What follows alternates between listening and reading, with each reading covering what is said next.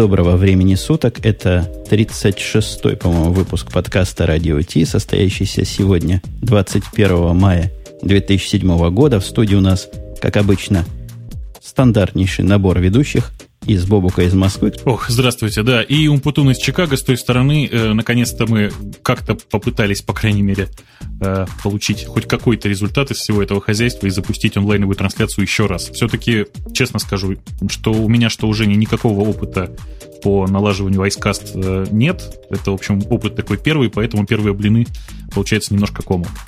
Ну, вроде бы пока взрывов негодования нету по поводу того, что нас не слышно или нас плохо слышно, поэтому будем по умолчанию считать, что нас все-таки слышно. А как ты относишься к нашей прошлой неудаче, а особенно к взрыву народного негодования? Я в восторге, я понимаю, что мы людей избаловали хорошим звуком, мне кажется, потому что большая часть подкастов вообще выходит с куда худшим звучанием, чем у нас с тобой получилось последний раз. И вообще, мне кажется, что все идет очень хорошо, все идет по плану. Э, и пока что, в общем, говорить о том, хорошо это или плохо онлайновое вещание, очень-очень рано. Да, меня тоже вся эта шумиха, все эти разговоры вокруг нашей с тобой неудачи немножко позабавили, с одной стороны. С другой стороны, порадовали, потому что показывают возрастание некой планки требования к подкастам. Народ любит от подкастов уже и качество звука, что было как на настоящем радио, и это не может не радовать. Меня это всячески радует. Но, кроме того, это подняло еще одну тему. Вот все эти разговоры и вопросы, когда мы с тобой не вышли, откуда и куда мы пропали, спровоцированный этой всей массой вопросов, поднял целый сайт, который совершенно ожидаемо называется radio-t.com, на котором и будем мы с тобой выкладывать всякие новости, всякие сообщения, линки на вышедшие подкасты, линки на будущие подкасты и, и прочее, прочее, прочее. Всячески всех приглашаю, пока он в стадии очень такой возрождающийся, я бы сказал, зарождающийся. Ты видел, кстати, на чем сайт наш сделан-то с тобой? Да, на вражеской технологии PHP, насколько я понимаю, это WordPress под, с подключенным к нему подпрессом.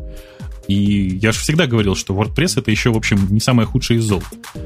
А, ты знаешь, из тех людей, кто вдруг про этот сайт как-то узнал, совсем малое количество узнало, наверное, человек 15, вот к сегодняшнему дню, может, человек 20. Кстати, дорогие слушатели, на сайте там на первой странице стоит забавное такое голосование, надо ли вам онлайн-вещание. Но я напоминаю, что голос слушателей у нас совещательный, и все мы решаем совершенно диктаторскими и волюнтаристскими способами, но тем не менее ваше мнение будет интересно. Так вот, из тех 10-20 человек мне, наверное, половина ехидно заметила, а как же так вражескую технологию-то использовать? Ну, а почему бы нет, в конце концов, все средства хороши, э, что, что, что подвернулось под руку, то и используем. Можно было, конечно, взять какой-нибудь там, не знаю, какой-нибудь зоу, простите за не самое хорошее название, а, быстренько что-то на нем наваять, но ведь лень. Просто банально лень, по-моему, что тебе, что мне. Ну, во-первых, лень. Во-вторых, этот хостинг, на котором все это стоит, это не у меня дома, поэтому если его поломают, вы только GoDaddy не рассказывайте. Мне не очень будет грустно, ну, поломают и поломают. Это раз. Со второй стороны, там никакого питона и ничего, кроме PHP. Там еще Java есть, но на Java мне все это поднимать, конечно, лень было. А WordPress почти работает, хотя, конечно, все, что касается русского языка в подкастинской секции, оно оставляет желать лучшего. Ну, возможно, я еще напильником не допилил, что надо. Поэтому, еще раз повторяю, не сетуйте особо и не ругайтесь. Сайт сыроват, но будет развиваться вместе с нашим, с нашим, я не знаю, с чем с нашим, вместе с нами будет и развиваться. Да, я тоже на это очень надеюсь. Э, будем надеяться, что сегодня произойдет без блинов и без комков, и вообще все запишется достаточно хорошо. По крайней мере, тфу тфу тфу вот постучал по дереву и по своей голове тоже. Я предлагаю перейти к темам, которые здесь у нас и сказаны на сайте, темы для очередного выпуска. Первая тема мне близка, я думаю, тебе близка. Мне она в два раза ближе. Я еще и к предметной области знаком. Тема звучит так. Нью-Йоркская фондовая биржа переходит на Linux. Сейчас я открою темы для очередного выпуска, как мы это традиционно делаем. Ты хочешь поговорить о Нью-Йоркской фондовой бирже. Я, если честно, человек от нее очень далекий, и это, конечно, гораздо ближе к тебе, нежели к нам, потому что у нас тут в России все очень так далеко. Э, давай я вкратце пока раз перескажу новость саму по себе. Нью-Йоркская фондовая биржа довольно долго, то есть последние 10-15 лет, использовала громадные мейнфреймы, э, по-моему, в массе своей производства компании IBM. Постепенно-постепенно эти мейнфреймы устаревали, э, апгрейдить их сейчас очень дорого и тяжело, смысла глобального в этом, конечно же, нет. Насколько я понимаю, это была инициатива, опять же, IBM, они предложили переходить на более дешевые, э, сейчас стандартные платформы, и эти платформы как раз вот э, оборудуются Linux по умолчанию. По-моему, это всех устраивает. Другое дело, что довольно тяжело э, будет переходить, потому что все, что было написано на мейнфреймах, было написано для совершенно другой операционной системы. Я, честно говоря, побаиваюсь, как это все будет работать. Мне тоже не очень понятна, собственно, суть перехода.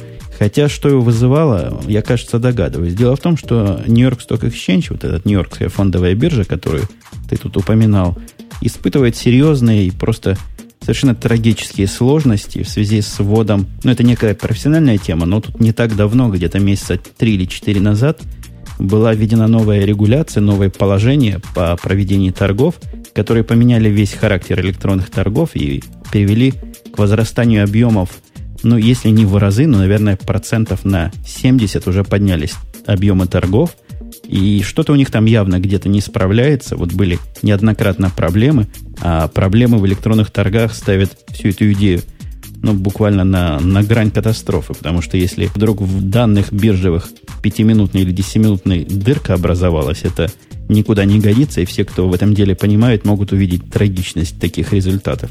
Связано ли это с мейнфреймами, которые как-то не справляются, или с какими-то кривыми руками где-то, или с недодуманностью, я не знаю – но паника у них была сильная. Я знаю несколько человек с Нью-Йорк Stock Exchange, и они как пчелки работали днями и ночами для того, чтобы починить, что починили, и, насколько я знаю, до конца все еще не починено. Я вообще, честно говоря, каждый раз в ужасе остаюсь э, от э, вообще самой идеи вот такой интернет-поддержки э, биржи, потому что я хорошо понимаю, 24 на 7, никуда не деться. И когда люди вот так вот откровенно что-то роняют, ну, давай скажем честно, да, вот у нас сегодня какое-то количество времени у меня не работала почта. Казалось бы, банальнейшая вещь. Просто у человека не работает почта. Все равно паника возникает. А, а здесь, господи, миллионы людей, огромное количество громадных корпораций, которые зависят от того, насколько хорошо работает этот набор серверов. Дикая ответственность просто. Тема у нас плавно переходит вот по поводу Linux. А не боятся ли они? Вот у меня вопрос к тебе и аудитории. А особенно на фоне взрывной какой-то активности Microsoft в этом плане, в плане придавить Linux и показать ему Кузькину мать. Да мне кажется, что это просто какое-то новое такое направление движения у Microsoft, э, пытаясь, э, я не знаю даже как сказать, э, пытаясь как-то подтолкнуть людей, что ли, потому что э, понятно, что Linux в последнее время сделал несколько очень таких больших, широких шагов вперед, и для меня очень большим показателем было, что Dell начала выпускать машины с э, Linux. Э, казалось, что Dell, в общем, ну, совсем уже никак не, не сдвинуть было в эту сторону. А тут, глядишь-ка ты. И вот отсюда пошли все эти новые попытки надавить на пользователей Linux и заявить, что э, Linux нарушает там 230 или там сколько там их было патентов. Э, Linux ненадежен, что Linux дорог, ну и так далее. То есть мне кажется, что здесь это не то чтобы война какая-то, а просто нормальный конкурентный бизнес, и люди пытаются задавить ну, если не качеством программных продуктов, так хотя бы качеством маркетинга. Мне кажется, это какая-то акция скоординированная, потому что одновременно сразу появились и вот эти 230 патентов. Напомню, что главный юрист Microsoft Брэд Смит, почти Брэд Питт, утверждает, что 230 патентов как минимум они нарушают. И, а в это же время появилась вот эта активная кампания «Переходи обратно на Linux», не то что появилась, но сильно активизировалась на всяких языках. Мне прислали несколько ссылок на всякие новые разнообразные статьи на русском языке, явно проплаченные. Ну, так вот, 230 патентов, мне кажется, не шутейное дело. Если действительно хотя бы 100 из этих патентов есть, у Microsoft, по-моему, в руках очень неслабое оружие. Непонятно, как они захотят этим оружием воспользоваться. Не могу не напомнить, что многие знатные компании, как то Sun Microsystem, предлагают Microsoft уплюнуть на это дело, забить, так сказать, на это дело болт и не вступать в это грязное мероприятие. Ты знаешь, здесь э, все не так просто, потому что э, очень-очень тяжело будет отказаться от э, патентного права, ну, даже в области программного обеспечения, потому что, ну, никуда от этого не денешься, ведь ты пойми, что на лицензиях, на патентах держится автобизнес, держится весь э, бизнес фармацевтики, э, и понятно, что большая часть бизнесменов пытаются именно с этим же правом, с э, подходом патентным, так сказать, подойти и к программному обеспечению. То, что у Microsoft огромное количество всяких интересных патентов, так же, как, например, их очень много у компании Apple, да, очень так негативно сказывается на всю индустрию целиком. Но это бизнес, и люди пытаются, я говорю, пытаются просто продавить таким образом своих конкурентов. Это нормальное правило бизнеса. А нам известно какой-нибудь, тебе известен, мне потому что мне неизвестен случай, когда Microsoft действительно использовала патенты для того, чтобы кого-то совсем уж свести к нулю. Или поделить на ноль, по-моему, по-русски говорят. Ну, таких прямо случаев я не знаю, честно сказать. Продолжая эти наши с тобой разговоры по поводу наездов, наезды эти не остались неотвеченными. Бывают наезды отвеченные, бывают неотвеченные. Вот тут был ответ от главного, главного по, по Linux. И он им сказал всю правду. Очень хорошо эта правда на английском языке выглядела. Если я, я попробую найти его фразу, а ты пока донеси до нашего слушателя, чего ж такого сказал Торвальдс. Ну, если очень вкратце, Торвальд сказал, что все это полная чушь, что Microsoft пытается э, с помощью патентов наконец-то задавить Linux, потому что произошло страшное, Microsoft нашел реального конкурента, которого теперь боится. Больше там на самом деле ничего такого особенно серьезного, по-моему, и не сказано. Что тут еще скажешь? Понятно, что Microsoft сейчас действительно очень тяжело, э, потому что до недавнего времени Linux можно было не бояться, и Linux держали как очень удобного мнимого конкурента для того, чтобы не опасаться больше антимонопольного комитета. А за последние два года Linux неожиданно сделал очень-очень большой рывок. Ну что тут опять же поделаешь? Люди идут вперед, э, open source очень активно движется вперед, и, как ни странно, ему в этом помогает и Apple, и IBM, и Sun, э, и очень много других крупных корпораций, потому что им это выгодно, им это дешево, им это хорошо. А Microsoft это как кость в горле, мне кажется. Ну, вообще, Торвальдс, он горячий финский парень. Он сказал, что еще непонятно, кто чьи патенты нарушает. Надо бы в этом разобраться пристально. Тоже, видимо, пошутил шутка юмора. Намекал на то, что исходный текст Windows закрыт, и нарушать они там могут все, что угодно. Попробуй их со стороны проверь. И, кроме того, как и в случае со СКО, когда подобные, как оказались, голословные претензии были высказаны, сообщество и Linux просят это дело доказать. Доказать, показать пальцем в код, вот это мы нарушаем. Если мы это действительно нарушаем, мы это все аккуратненько уберем. Но что-то, мне кажется, перспективы вот этого наезда примерно такие же, как перспективы дела СКО, хотя я, честно говоря, немножко опасаюсь. И опасаюсь я общественной реакции на эти патентные притязания. И если они выразятся в то, во что выразились наезды СКО, в страх кастомеров и в миграцию некоторых из них кидание в другие операционные системы, это будет очень грустно. А если это вы, выродится в то, что я надеюсь, это выродится, а именно в продажу каких-нибудь лицензий или каких-нибудь бумажек за небольшие деньги от Microsoft, как они... По-моему, сейчас Microsoft будет Dell продавать саппорт для Linux, который Dell там будет устанавливать. Где-то мы с тобой об этом то ли говорили, то ли читали. Э, действительно, мы с тобой где-то об этом говорили, но тут же надо ведь тоже, кажется, подходить э, с умом к проблеме, да, потому что Э, все равно ведь у Microsoft есть огромное количество очень странных патентов. Например, если я не ошибаюсь, то именно Microsoft принадлежат э, патенты на иконки на рабочем столе. С этим уже сделать ничего нельзя. Кроме того, ты знаешь, у меня есть очень много, на самом деле, претензий не то чтобы вот к этому заявлению Microsoft, да, но и к ответу Linux тоже. Потому что нужно понимать, что Linux это не только open source, и open source это не только Linux. Э, есть еще много других платформ, кроме Linux, с которыми, в общем, нам приходится сталкиваться, и э, очень странно, что Microsoft ведь нападает только на Linux сейчас. То есть там не говорится open source Unix, там говорится просто Linux. Ну, бьют-то понятно по той морде, которая торчит. А, а морда Linux торчит сейчас со всех дыр буквально. Ну, было бы смешно нападать на NetBSD, например. Ну, почему бы нет? На FreeBSD же можно нападать? Нападать можно, но FreeBSD ну, где он распространен, кроме на российских хостингах? Смысл-то какой на него нападать? Ну, в общем, да, ну и российские хостинги это достаточно много. Я уверяю, что с компанией MasterHost можно снять просто бешеные бабки, ведь за то, чтобы э, перевести все, там, не знаю, 8-10 тысяч, сколько у них сейчас серверов, на, там, на другую платформу. Это не только бешеные бабки за перевод на другую платформу, это ведь еще бешеные бабки штрафов за использование этого дела. Мне кажется, я, я с тобой немножко не согласен, мне кажется, это мелкая все-таки цель. Они еще не окучили массу предприятий, на которых используется нелицензионный Windows, на котором можно много чего нагреть. И причем я без всякой иронии говорю, много законных денег получить. Хотя ты вроде как рассказывал, и коллега Росновский как-то, что все больше и больше официального Windows становится, но мне почему-то кажется, какое-то у меня внутреннее чувство, что есть еще Microsoft где поживиться. Да, мне тоже так кажется. Ты знаешь, я бы, кстати, вот очень, очень странную тему хотел бы еще приподнять. А тебе не кажется, что мы с тобой очень много говорим о Linux, да, о том, насколько это надежно, насколько это э, там правильно и хорошо, с одной стороны, а с другой стороны, вот мы только что, кажется, с тобой нечаянно уложили FreeBSD, правда, но сервер Арпода.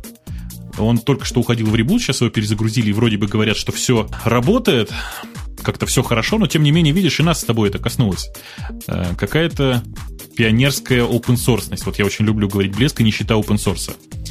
Ну, я тебе напомню, что в прошлый раз твоя замечательная операционная система на базе э, бездишного ядра, она тоже нам устроила оторванные годы и являлась, собственно, причиной того, что подкаст вышел в таком виде, каком он вышел. Так что не только open source системы, вот настоящая маковская система глюканула, перегрузилась и потеряла данные.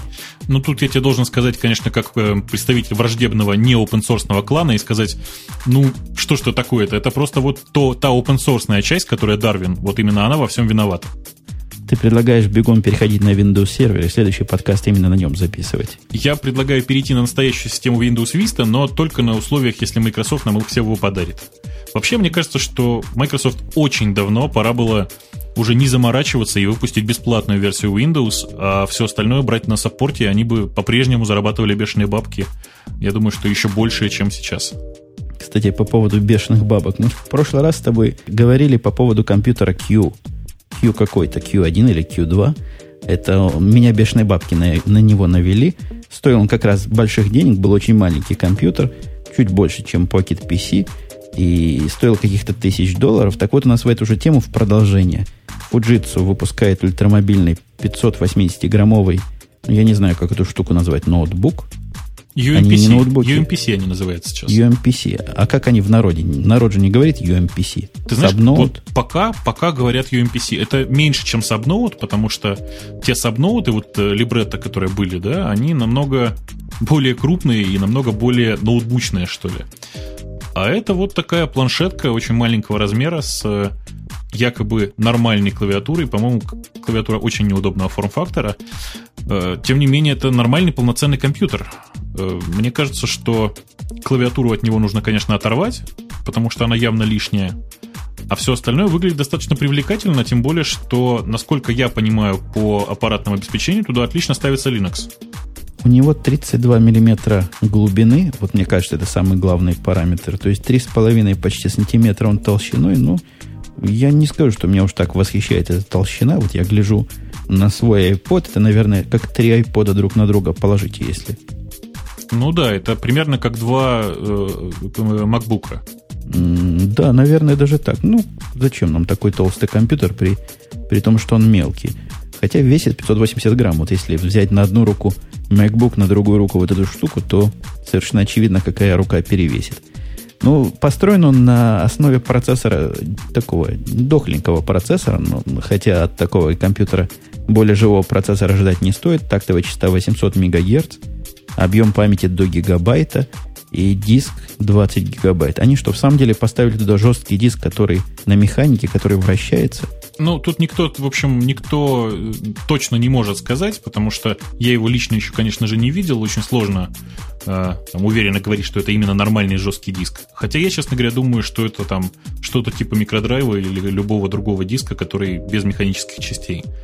Потому что ставить туда нормальный жесткий диск это просто съедать батарейку. Ну, 20 гигабайт как раз Samsung недавно, не так давно, мы с тобой об этом говорили, анонсировала чисто флешевый 20-гигабайтный диск, вот туда такой поставить, по-моему, самый форм-фактор и самый размер, и самая правильная идея. Экранчик 1024 на 600, не густо, конечно, но при размере 5,6 дюймов, 5,6 дюйма, слушай, 5,6 дюйма это меньше, чем у моего Sony Reader экран. Да, да, да.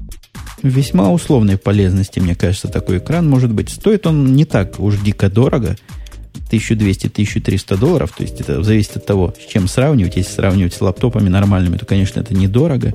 И если сравнивать с Pocket PC, куда мне все-таки кажется, при таком экране его и стоит, видимо, отнести, то это чудовищные деньги. Бежит на нем Windows Vista, а может быть даже установлено по особому заказу Windows XP. Я думаю, что это сейчас будет частый заказ. Вот я чем дальше, тем больше наблюдаю людей, которые мигрируют с Vista на XP. Мне это очень смешным кажется. Ты можешь себе представить человека, который бы мигрировал, я не знаю, с, там, с Red Hat 4 на Red Hat 3? Да ты знаешь, я вот когда мучился вот этим WordPress, устанавливаю его на наш с тобой новый сайт, у меня было в одно время желание мигрировать с последней версии на предпоследнюю. WordPress. Да-да. Это опять близко не считая open source, я тебе хочу сказать. Я предлагаю переходить к следующей теме. Следующая темка у нас о, приятная тема такая, для меня особенно, Motorola Razer 2.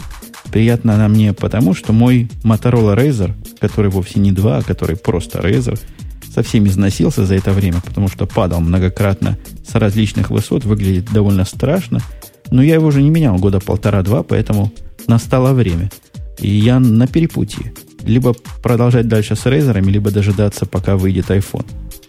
Я, честно говоря, буду, видимо, дожидаться iPhone, либо обновлю свою Nokia E61 на E61i, такой маленький скромный апдейт.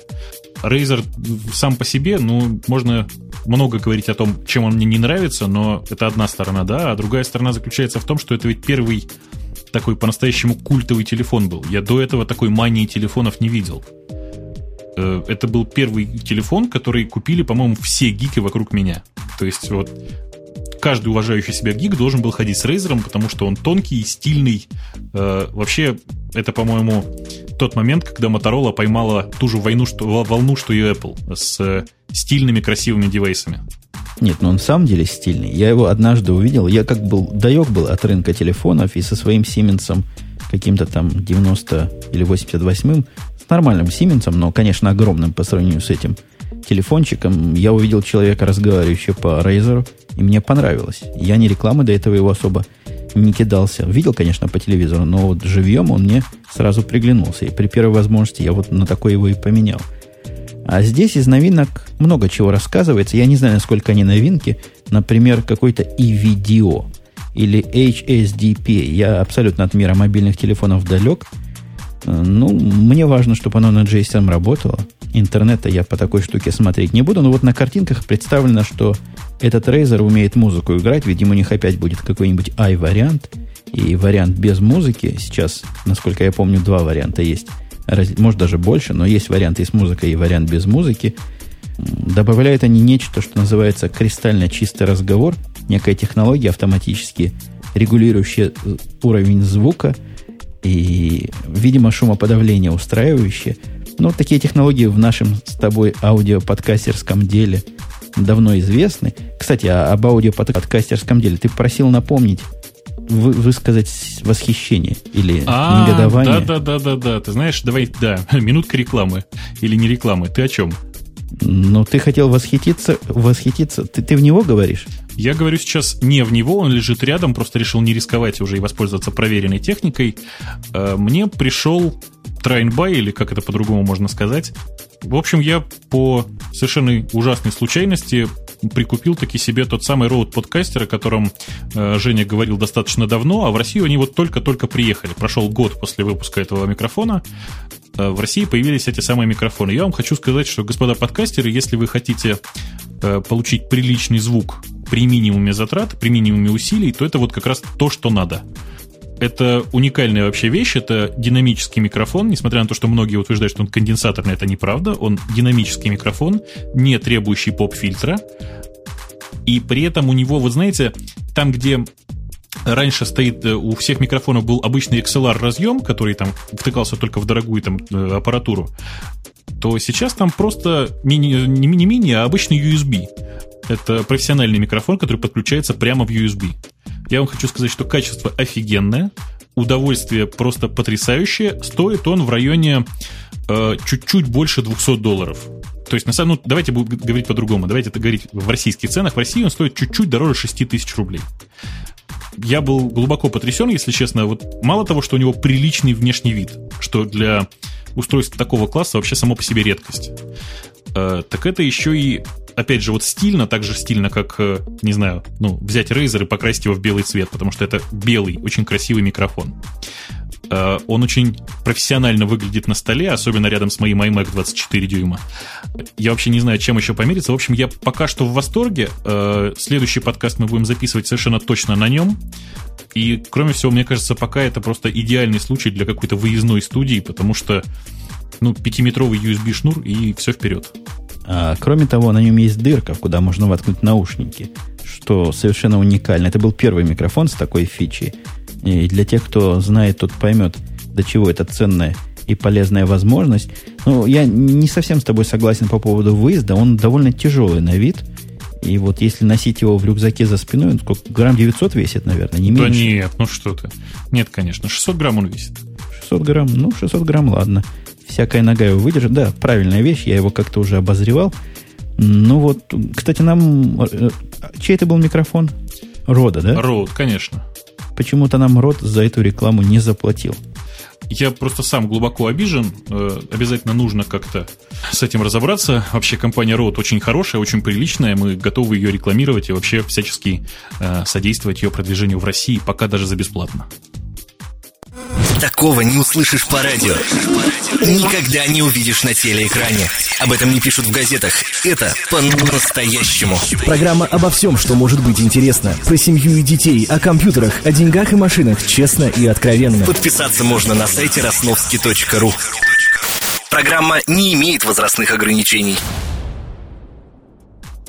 А вот по поводу Razer окончательный вердикт. Я даже не знаю вердикт, какой выносить, брать или не брать. Если бы у меня были какие-нибудь доводы, кто-нибудь мог бы подсказать доводы, почему мне надо и Razer, и iPhone, я был бы, наверное, просто счастлив. Но для себя я не могу найти, зачем мне надо два телефона. А вот мы сейчас у слушателей спросим, а пока с тобой поговорим о еще одной новости внутри этой же новости. Э, господа слушатели, у кого-нибудь вот сейчас Razer э, в качестве основного телефона используется? Если да, то э, готовы ли вы были купить новый вот Razer 2, ну, допустим, по цене такой же, по которой вы когда-то покупали первый Razer? А я пока что хотел тебе сказать. Скажи, ты обратил внимание, да, что э, ходят слухи, что Razer 2 будет то ли под Windows Mobile, то ли под Linux то есть под большой операционной системой. Да-да, на Engaged прямо написано, что там будет бежать Linux, что делает телефон идеологически правильным и близким. Я, честно говоря, опасаюсь вообще телефонов с большими операционными системами, с взрослыми операционными системами, как я обычно говорю. Например, потому что там просто очень много ведь всяких ненужных процессов, которые телефону, в общем, ни к чему совершенно.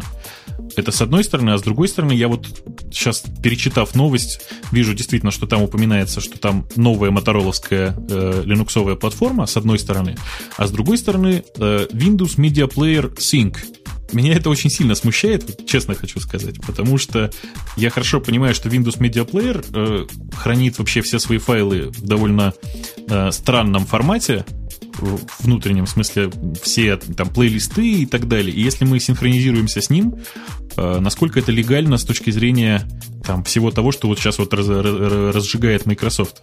Ну, я предлагаю Motorola об этом голову ломать. Вот если наезды по поводу Linux уж как-то могут консюмеров трогать, то есть пользователей, то представить себе результат такого судебного разбирательства, который заставит всех пользователей, например, вернуть телефоны производителю, я и в страшном сне не вижу.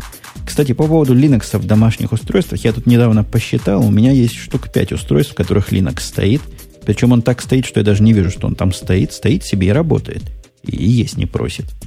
Ну, у меня как минимум два маршрутизатора, которые стоят, э, две Wi-Fi точки, они обе под Linux.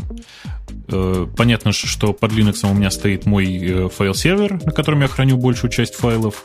Вот, пожалуй, по-моему, и все.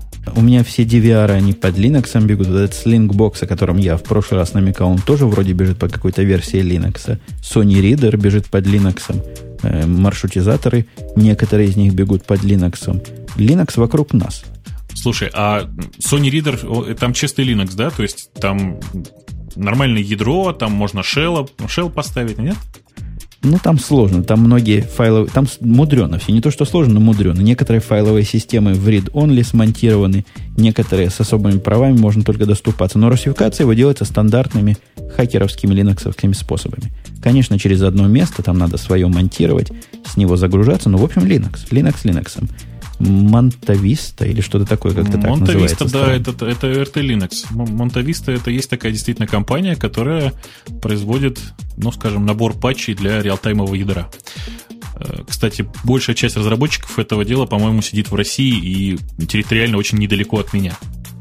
И я тут вчера имел опыт общения на технические темы с техническим саппортом по поводу Linux и PHP – ну, ты знаешь, какой я специалист по PHP, какой я любитель. Да, проблема, да, конечно. проблема в том, что на GoDaddy э, mail функция, mail, скобочка открывается, скобочка открывается, закрывается, где-то там в PHP ini у них запрещена была. И это была забавная совершенно история, когда я сначала словами пытался это объяснить, а потом почтой. Там как-то народ на слово PHP не очень реагирует. Они хостер, который хостинг с PHP дают, они как должны понимать, о чем речь идет. Они мне предложили в WordPress обратиться. Когда я сказал, что такая же проблема и в Мамбе, они говорят, тогда и в Мамбу тоже. А, да, я, я их убил своим доводом, что вот я программку написал на PHP в три строчки, и там тоже не работает. Кому мне обращаться теперь? Э, ну, я хорошо понимаю, что хостеры это же народ такой, э, им лишь бы отмазаться в первую-то очередь, с одной стороны. А с другой стороны, ты знаешь, я хорошо знаю э, большую часть людей, которые сейчас, ну вот верхушку тех людей, которые работают в российских хостинговых конторах, и в России это все как-то поприличнее в этом отношении. GoDaddy все-таки очень массовый сервис, поэтому и качество обслуживания не очень. По поводу поприличнее в России против России, ты слышал о склоке вокруг Пиджина, который сейчас Гайм так называется, да, по-моему? Да, конечно, я слышал. Я, в общем, довольно активно слежу за тем, что происходит с этим проектом. Э, там две склоки. Надо сначала... Я, я думал, ты скажешь, я активно участвую в этой склоке. Не, не участвуешь? Нет, в этой склоке я не участвую, слава богу.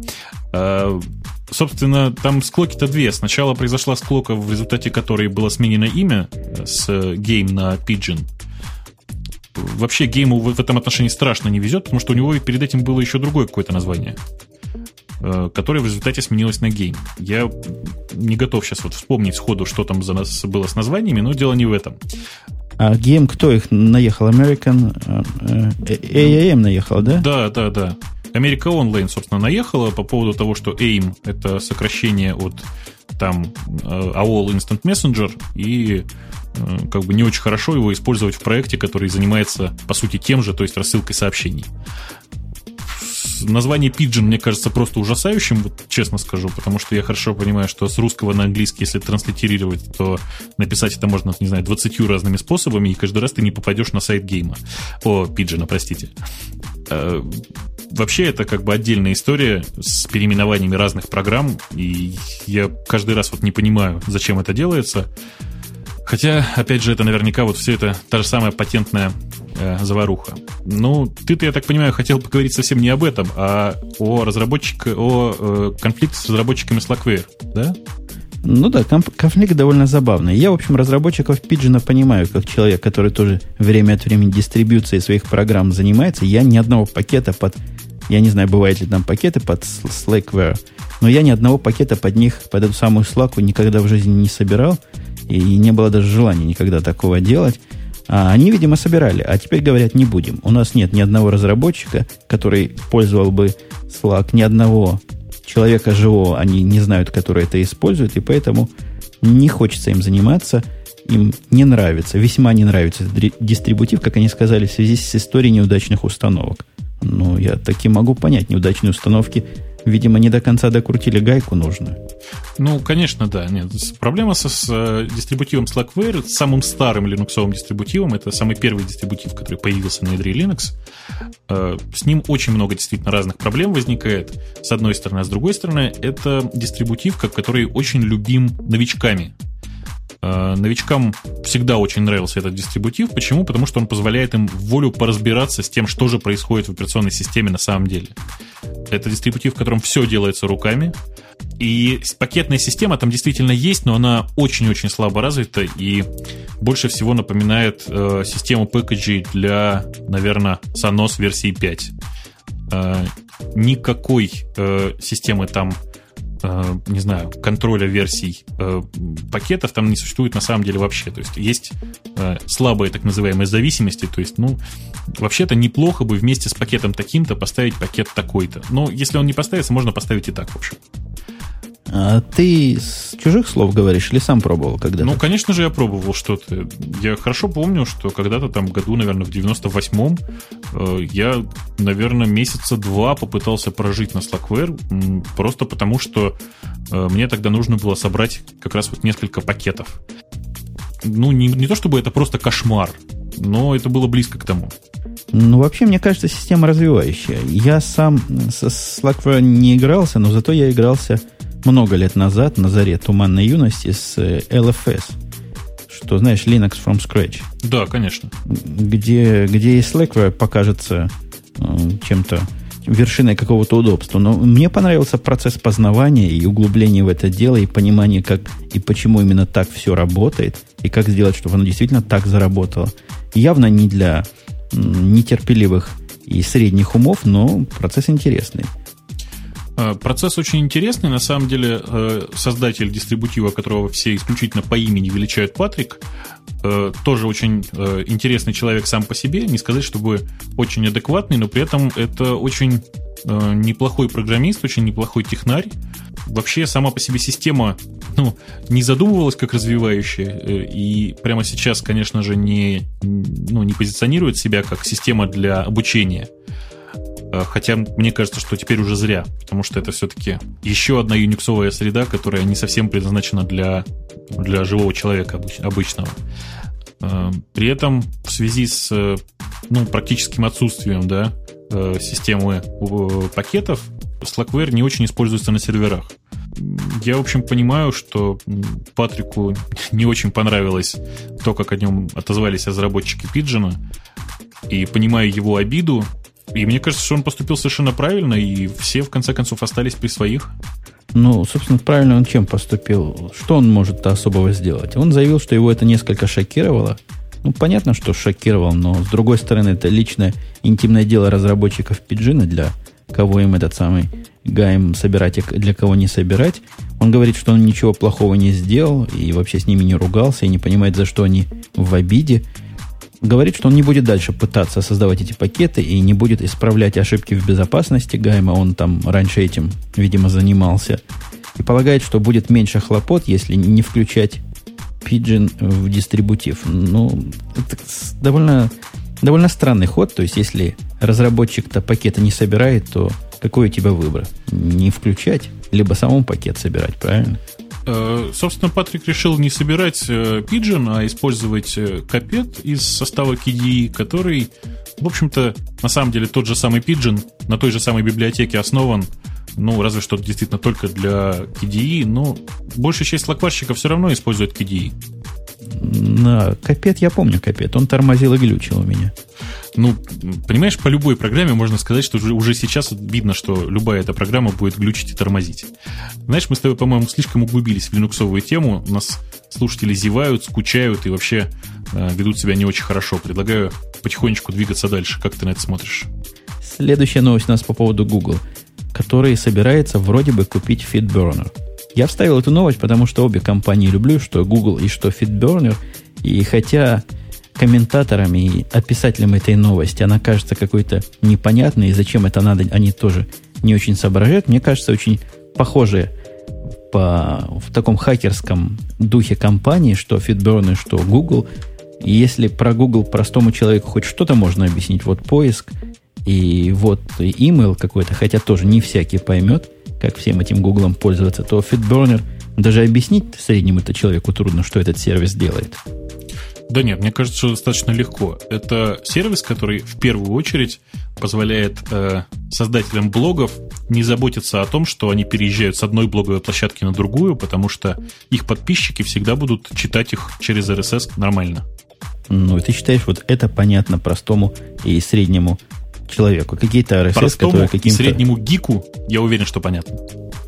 Но вообще, э, то, что делает Фитбернер, не так уж действительно очевидно.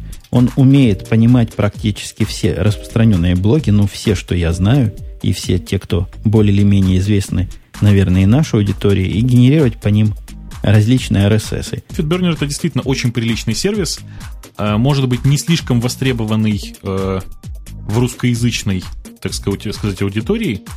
С другой стороны, я вот вижу, чем дальше, тем больше сторонних блогов, которые э, раздают свои данные только через FeedBurner, и мне кажется, что это такой симптомчик. Э, Google достаточно вовремя пытается подсуетиться, если это, конечно, правда. И вполне понятное предположение, что FeedBurner будет объединен с э, Google Analytics, потому что для владельца блога FeedBurner представляет огромное количество интересной статистики, и Гуглу интересно было бы, чтобы это все было в одном месте, в одной точке. И это, в общем, очень неплохой задел на будущее. Ну, вообще, я не могу тут внедриться и не сказать, что по поводу статистики, которую FitBurner предоставляет, это весьма забавный сервис в том смысле, что бизнес-модель, насколько я понимаю, FitBurner, это продавать дополнительные услуги. Ну, это одна, один вариант бизнес-модели. Второй вариант – развиваться до тех пор, пока Google не купит.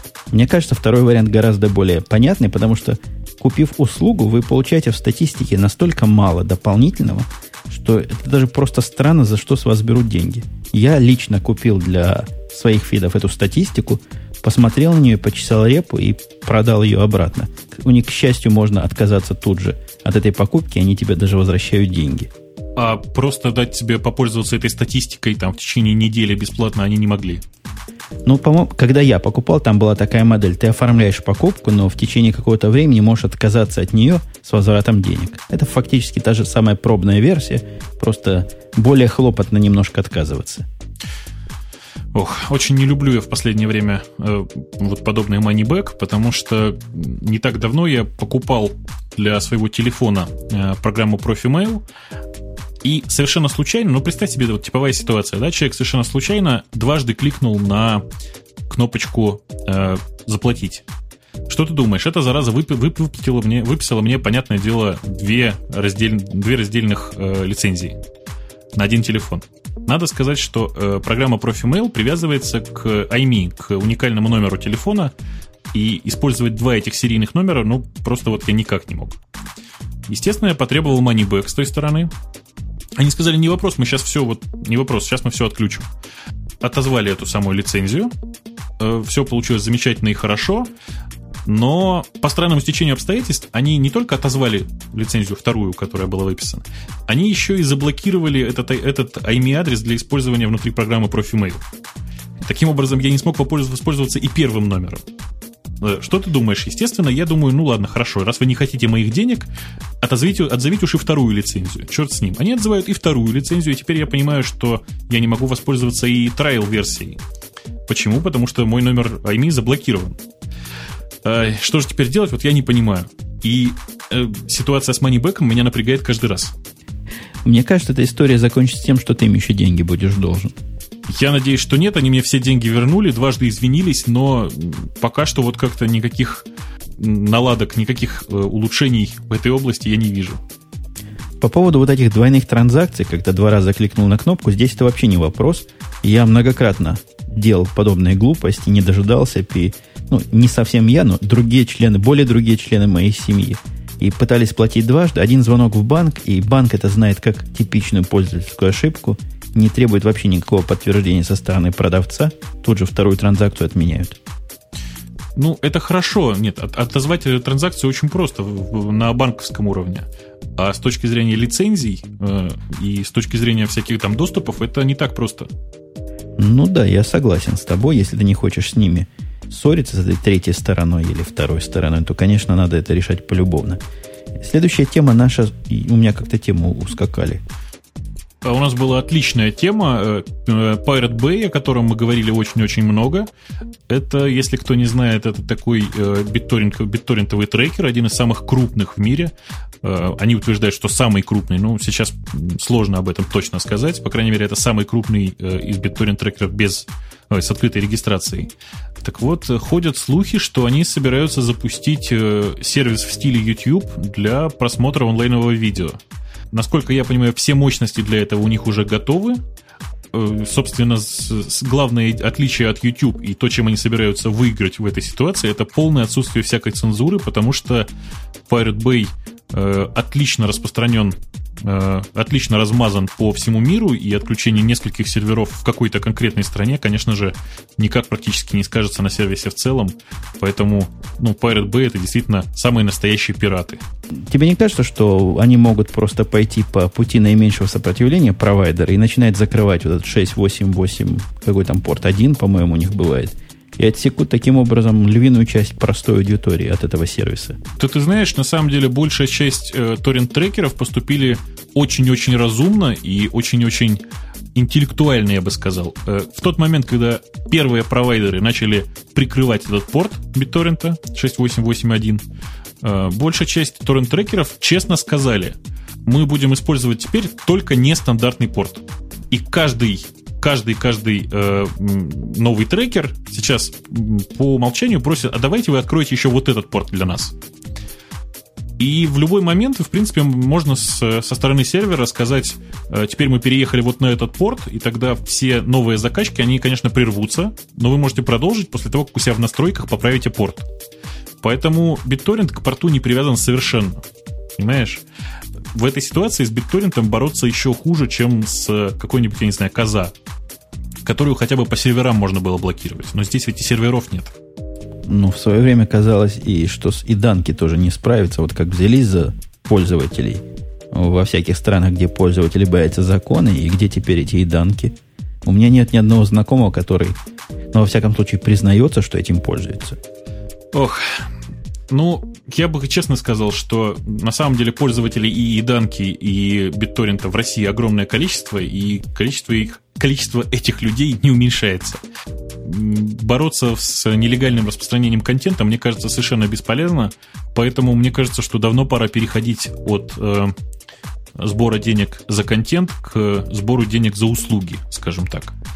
Э, например, я бы с удовольствием, честно хочу сказать, с удовольствием, с огромным подписался бы, например, на некоторый аналог э, iTunes Store, который бы через BitTorrent раздавал бы мне свежие фильмы.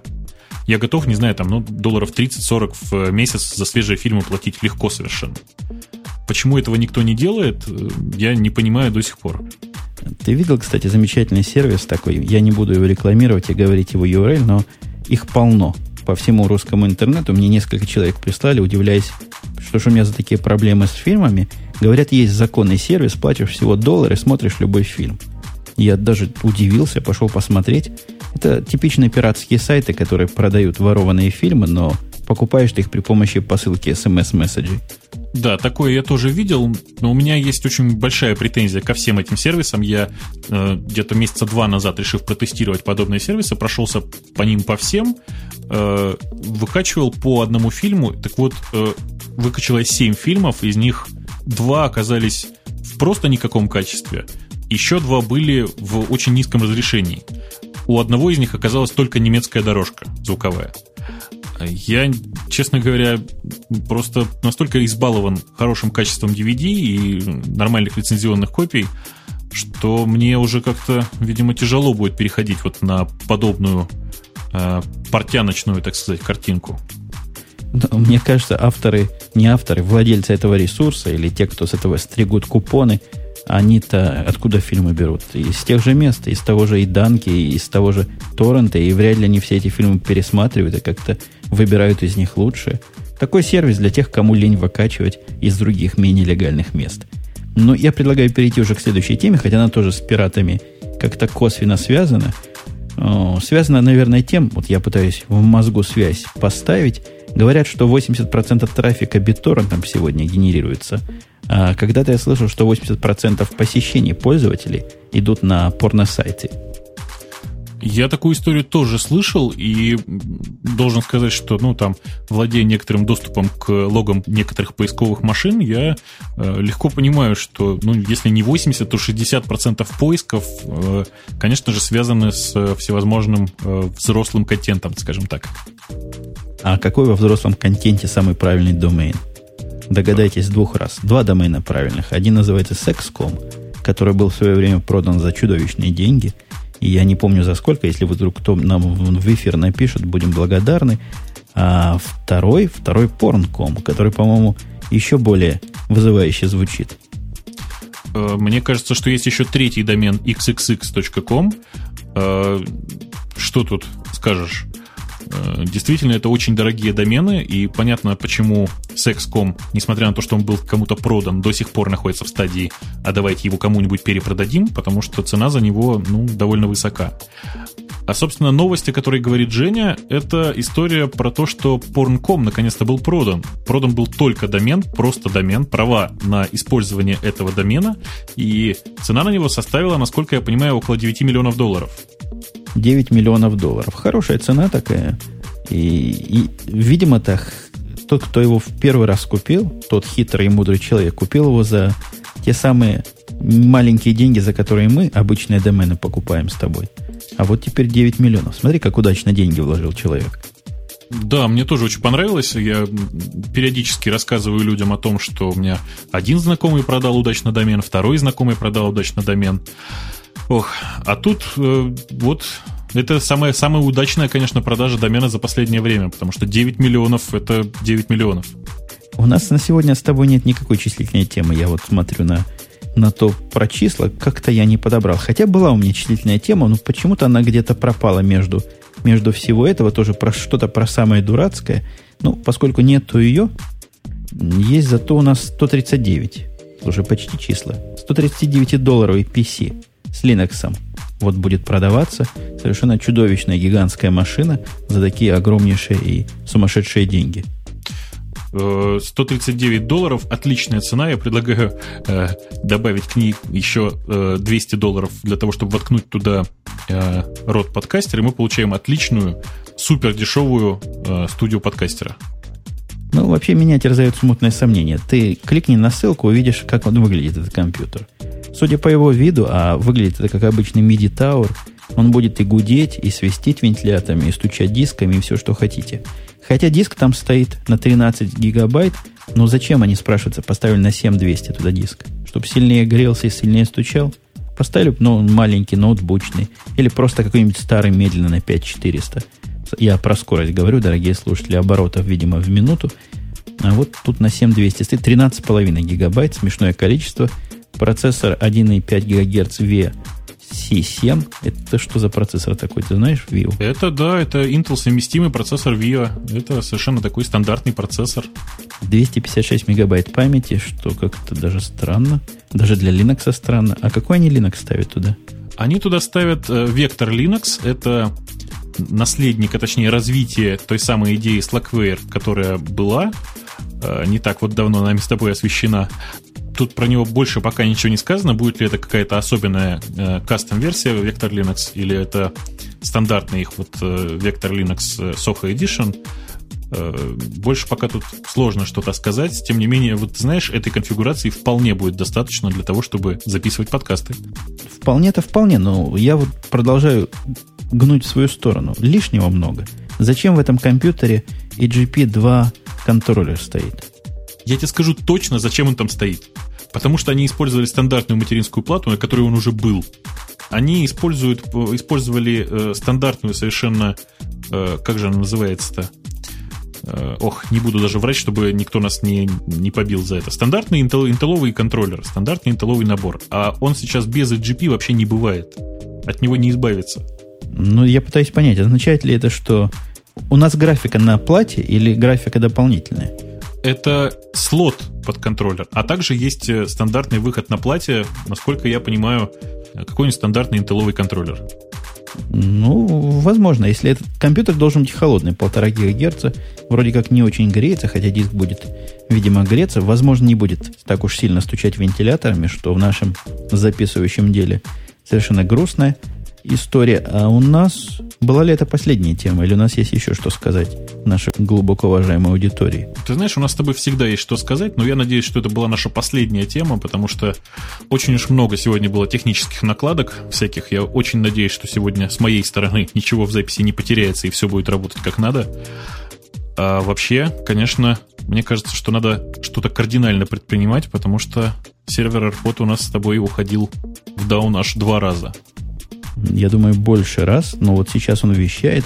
Да, действительно, надо нам на каком-нибудь местном американском хостинге все это дело развернуть. Хотя, к чести Арпода могу сказать, мы были в эфире с тобой без перерыва целых 44 минуты. Ну, я думаю, я думаю, можно это дело действительно подводить к, к завершению к подытоживанию. Под самые эти самые итоги я вам напоминаю, что с той стороны океана был всенепременный Бобук из Москвы. А с той стороны океана был непременный Умпутун из Чикаго, который сегодня э, просто был э, очень хорош, по-моему, мне кажется. Э, вообще у нас, по-моему, подкаст с тобой сегодня удался, несмотря на все технические неполадочки. Несколько сумбурно, но хорошо. А будет дальше еще лучше, поэтому не стучите ногами и не трясите всякими другими органами. Дорогие слушатели, все устаканится и все уладится. На этом мы с вами действительно прощаемся до следующей недели. Выйдем, скорее всего, в выходные, если никто из нас не будет болен в очередной раз. Все, пока. Пока.